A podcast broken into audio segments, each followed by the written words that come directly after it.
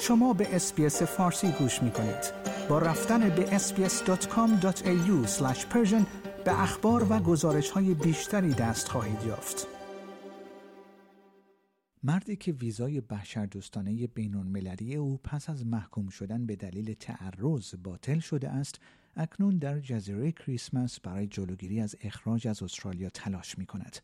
دادگاه عالی استرالیا تصمیم مقامات مهاجرتی مبنی بر لغو ویزای بشردوستانه یک پناهجو از سودان جنوبی را به رغم نگرانی از کشته شدن او در صورت اخراج از استرالیا تایید کرد.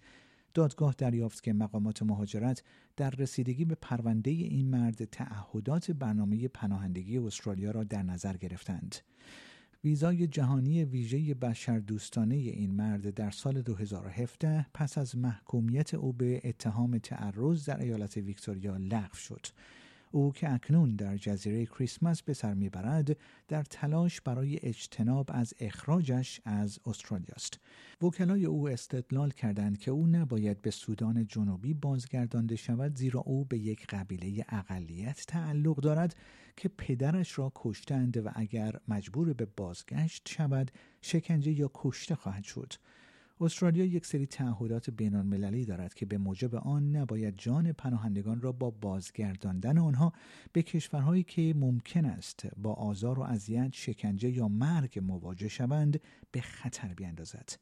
اما علیرغم درخواست تجدید نظر این پناهنده مقامات مهاجرت در سال 2018 از تصمیم خود برای لغو ویزای او عقب نشینی نکردند.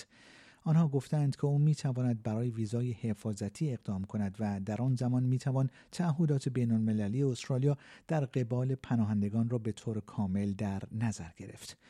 در حکمی که در روز چهارشنبه صادر شد دادگاه عالی اعلام کرد که دریافته است مقامات مهاجرت نگرانی های این پناهجو را در مورد بازگرداندن به سودان جنوبی ارزیابی کردند و او از رعایت انصاف محروم نشده است.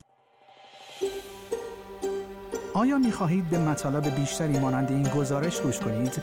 به ما از طریق Apple Podcast، Google Podcast، Spotify یا هر جای دیگری که پادکست های خود را از آن می گیرید گوش کنید؟